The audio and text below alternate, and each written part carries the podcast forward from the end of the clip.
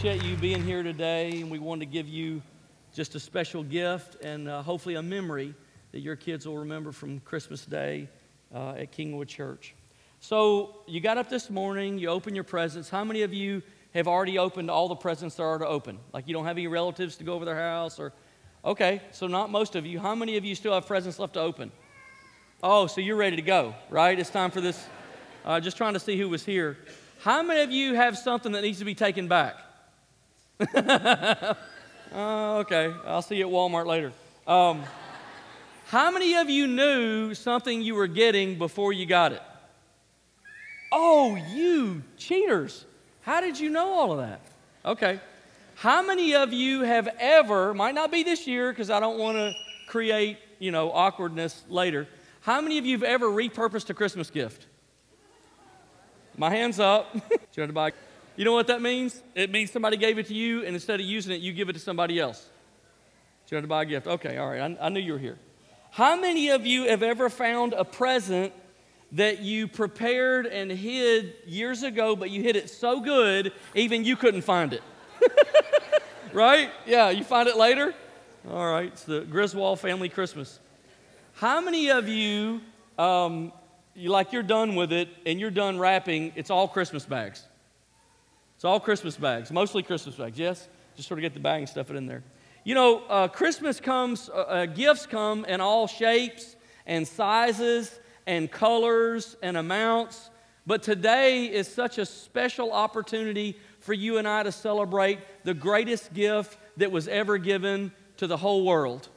And we get the opportunity to come together on Christmas Day and celebrate Jesus. And what you decide and how you receive that gift from God says everything about how you'll live life now and how you'll live life after death.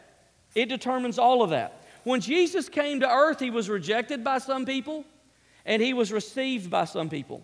There's a, there's a guy in Scripture I want to look at for a few minutes this morning that did such a good job receiving Jesus. I just think he's a good example to all of us. Whether you're a believer or you're not a believer, you might receive Jesus, you might accept him to become a believer, but just because you do that one act doesn't mean you stop accepting him and stop receiving him into different parts of your life. So this morning, I just want to look at this man in Scripture called uh, Simeon. Uh, Jesus was about eight weeks old, and Mary and Joseph were on their way to the temple for Jesus' purification ceremony. And from Simeon's encounter, uh, that's where Jesus, that's where Mary and Joseph met. Simeon was on their way to the temple to, the, to Jesus' purification ceremony when he was just a baby. So this morning, Luke chapter 2, I just want us to look together at Simeon's encounter with the baby Jesus and with Mary and Joseph. Verse 25 Now there was a man in Jerusalem called Simeon who was righteous and devout. Now there's a key word in this next sentence. He was waiting. If you, if you want to circle that word, he was waiting for the consolation of Israel, and the Holy Spirit was on him. Now, this waiting doesn't mean something out my peripheral caught my eye and I looked over there. Waiting means in this verse, searching with intent, looking for intentionally and with great intent. It doesn't mean just looking around, it's straining to see something. So, this morning, I just want to point out three things from Simeon's encounter with Joseph and Mary and baby Jesus at the temple. Here's the first one People who look for Jesus always find him. People who, I've never met anybody who was sincerely looking for self to the smallest child and to the oldest adult and everybody in between. Why is it that when you buy a car, you look, you know, buying a car is a stressful thing. It's a big purchase. You search, you look, you, you go online and you do research and you look for this, this color you wanted in this specific car with this package and this model, and you narrow it down. And finally, after all this searching, you find this unique, incredible car. And the day you drive it home, you see 15 more just like it. You ever notice that? Why is that? It's not that they weren't there before. It's that you didn't see them before. But now your eyes have changed and you see what was there all along. People who are looking for Jesus find him. People who wonder if God is real and faith is real, if they're looking, they find Him. Christians who are looking for Jesus to show up in certain parts of their life find Him when they look for Him. Just this morning, uh, look around the room for a minute and just try to zero in on everywhere you see the color red. Just look, just look for all the red in the room, on the bows and the different shirts and the different, just look around see how much red you see in the room. Was that red there before? Yes. But I bet you see more of it now because your eyes have tuned into it. Your eyes have zeroed in on this red, and that color becomes predominant in your eye because you're focusing on it. The reason that Simeon saw Jesus is because he was looking for him. If you look for Jesus, if you look for him in your circumstances, if you look for him in your life, you will find him because he is there. Here's the second thing I want to show you from this encounter with Simeon. Sometimes the assurance comes before the answer. In other words, sometimes God will assure you the answer is coming, that He's got this, that He's working on it, that He's working it out before He actually works it out. And then you have to live in this trust, you have to live in this faith, you have to live in this intent waiting and straining. You have to live in this tension of knowing because He said to, in your heart He's going to work it out, but you haven't seen it yet. This is exactly what happened to Simeon, verse 26. It had been revealed to him by the Holy Spirit that he would not die before he saw the Lord's Messiah. Moved by the Spirit, he went into the temple courts. When the parents brought in the child Jesus to do for him what the custom of the law required. So Simeon had been told somehow, we don't know, by the Holy Spirit, you're not going to die before you see Jesus. I don't know who, by the way, the whole world had been waiting on for hundreds of years. And then one day, I don't know how, Simeon feels this nudge inside his heart you need to put down what you're working on and you need to go to the temple. Why? Go to the temple. And uh, uh you would know it. Right as he gets to the temple, he runs straight into Mary and Joseph and baby Jesus.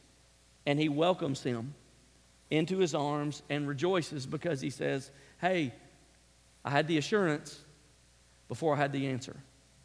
But now I got the answer. When, when Stacy and I lived in Florida, I don't know how to explain this to you. I can only tell you it happened. We were, I had a dream.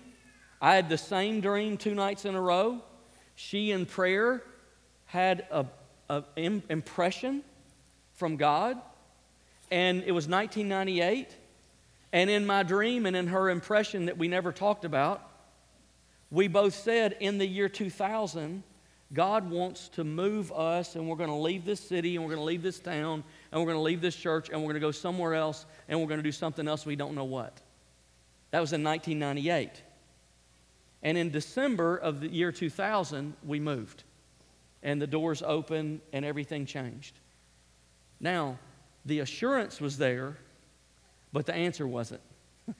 Two years later, the answer came. And so this morning, if you're here and we're drawing down on the end of 2016, and some of you have been waiting all year for God to answer something for you.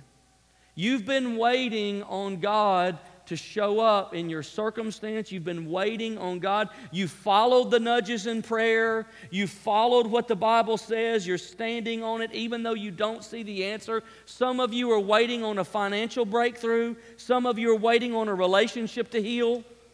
Maybe, maybe you're waiting for complicated circumstances for God to change them. Maybe you're waiting on God to help you.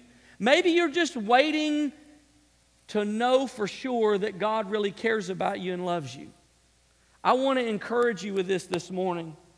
What you hear in prayer, the nudges that you hear, what you read in the Bible, what God confirms in your mind through circumstances, stand on it, believe the assurance, continue in the assurance, because if the assurance is there, the answer is following it. It's coming. You will see the answer. So don't, as we close 2016, maybe you thought this is the year when this is going to change, and it didn't change. But God has given you the assurance that you can trust Him and He's working on it. Can I just, can I just encourage you this morning and say, trust Him for another year? Keep closer than you own. Don't let go.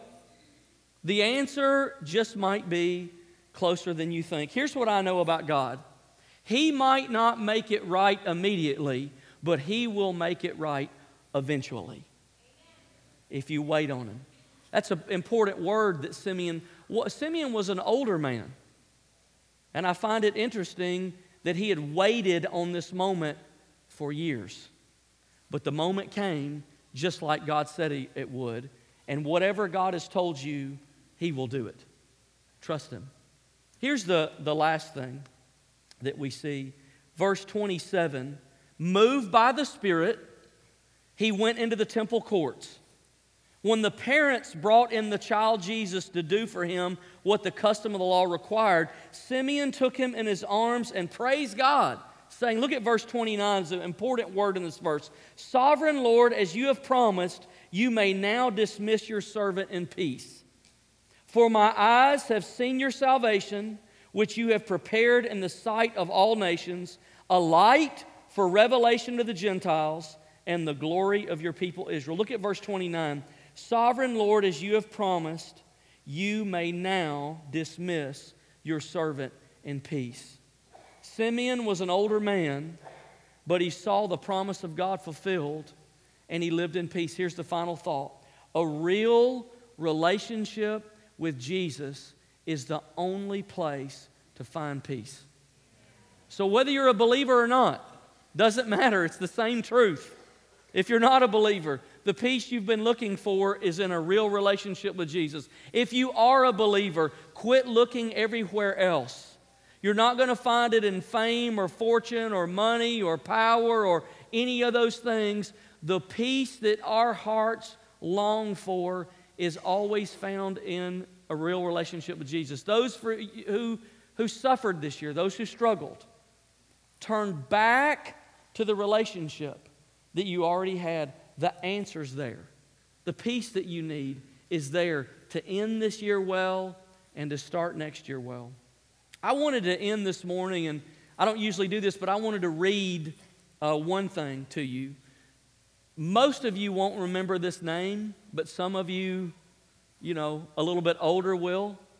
Harry Reasoner used to be on 60 Minutes. How many of you how many of you know that name? Harry Reasoner. Remember Harry Reasoner?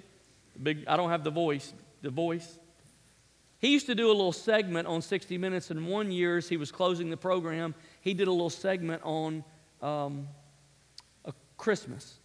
And I just wanted to read to you what he said because I thought it was so powerful. He said, The basis for this tremendous burst of buying things and gift buying and parties and near hysteria is quite a quiet event that Christians believe actually happened a long time ago. You can say that in all societies there's always been a midwinter festival and that many of the trappings of our Christmas are almost violently pagan. But you come back to the central fact of the day and the quietness of Christmas morning, the birth of God on earth. It leaves you only three ways of accepting Christmas. One is cynically, as a time to make money and endorse the making of it. One is graciously, that's the appropriate attitude for non Christians who wish their fellow citizens all the joys to which their beliefs entitle them. And the third, of course, is reverently. If this is the anniversary of the appearance of the Lord and the universe in the form of a helpless baby, it's a very important day. His son as a way of showing, course, the whole story that a virgin was selected by God to bear his son as a way of showing his love and concern for man. It's my guess that in spite of all the lip service given to it, it's not an idea that's been popular with theologians. It's somewhat an illogical idea, and theologians like logic almost as much as they like God. It's so revolutionary, a thought that it probably could only come from God that is beyond logic and beyond theology. It's a magnificent appeal. Almost nobody has seen God, and almost nobody has any real idea what He's like. And the truth is that among men, the idea of seeing God suddenly and standing in a very bright light is not necessarily a completely comforting or appealing idea. But everyone has seen babies, and almost everyone likes them. If God wanted to be loved as well as feared, He moved correctly. For a baby growing up learns all about people. And if God wanted to be intimately a part of man, He moved correctly. For the experience of birth and familyhood is the most intimate and precious experience that any of us will ever have. So it comes beyond logic. It is either a falsehood, a falsehood, or it is the truest thing in the world. It is the story of the great innocence of God the baby. God and the power of man has such a dramatic shock toward the heart that if it is not true to Christians, then nothing is true. So if a person is touched only once a year, the touching is still worth it. And maybe on some given Christmas, some final quiet morning, that touch will take. The touch of God coming into this world as a vulnerable baby. Pretty good stuff. Would you just close your eyes with me for a minute? I want to pray with you. And then we're going to stand and sing one song, and we're going to be dismissed. On the quiet of Christmas Day, I just want to pray for you. But I want to ask you, for those of you who want prayer today, maybe today's that day for you where you say, I need a real relationship with God. I need a real one. I need to maybe start over with God or start for the first time. And somehow today on Christmas, God spoke to your heart and you say, Please pray for me. I want to end this year and start next year with a real relationship with God. With nobody looking, would you just lift your hand and let me pray for you just a minute? I just want to pray for you. I see your hand. Thank you so much. You can put it down. Thank you. Somebody else. I want to start this year, next year, with a real relationship with God. Thank you, sir. You can put it right back down. Thank you so much. Somebody else. Somebody else. Just a couple. Yes, thank you. You can put it down in the back. You can put it down. Thank you. Sweet little girl raised her hand. Thank you so much. Fantastic. Christmas Day. It's a Christmas you'll never forget. Presents come and go, but a relationship with God will carry you your whole life. One more thought. If you've been waiting on an answer for God from God, maybe you have assurance, maybe you don't, but you've been waiting on God to break through in some area. Would you just lift your hand? I want to pray for you. Just lift your hand all over the building. Been waiting on God. My hand's up. I've been waiting. I want to pray for you. Those of you who raised your hand and said, I want a real relationship with God, I just want to ask you to repeat this prayer with me. And in fact, I want to ask everybody in the room, would you just make them feel welcome and repeat this prayer too? And then I'll pray for us all. Dear Jesus, I thank you for, for your son. I thank you that you came at Christmas. I thank you that you died for me and rose from the dead. Thank you for talking to my heart today. Today I receive you. Today I accept you.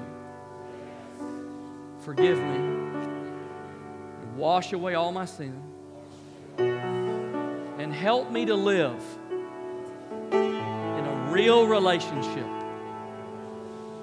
with you. For those others of you who lifted your hand, I just want to pray for you now. Today, I encourage you to receive Jesus also. Lord, today, for those of us who've been waiting on an answer from you, we receive you today. We receive encouragement. We receive strength. We receive the promise of the miracle of Christmas that you are a supernatural and loving God. And what you said you will do. We refresh our faith today. We refresh our belief in you. We love you.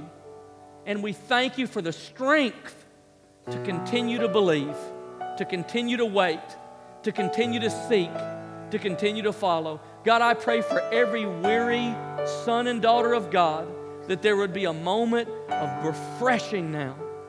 Lord, it would be like even though maybe our body didn't get the rest it needed, our spirit has been renewed. Only you can do the miracle of renewal inside us. And we receive new life, new breath, a new mind, a new heart, a new body, a new dream, a new vision. And Lamentation says, every morning your mercy is new. If that's true every morning, surely it's true on Christmas. We receive it today. In Jesus' name. Would you stand with us? We'll close with this song. Oh, come,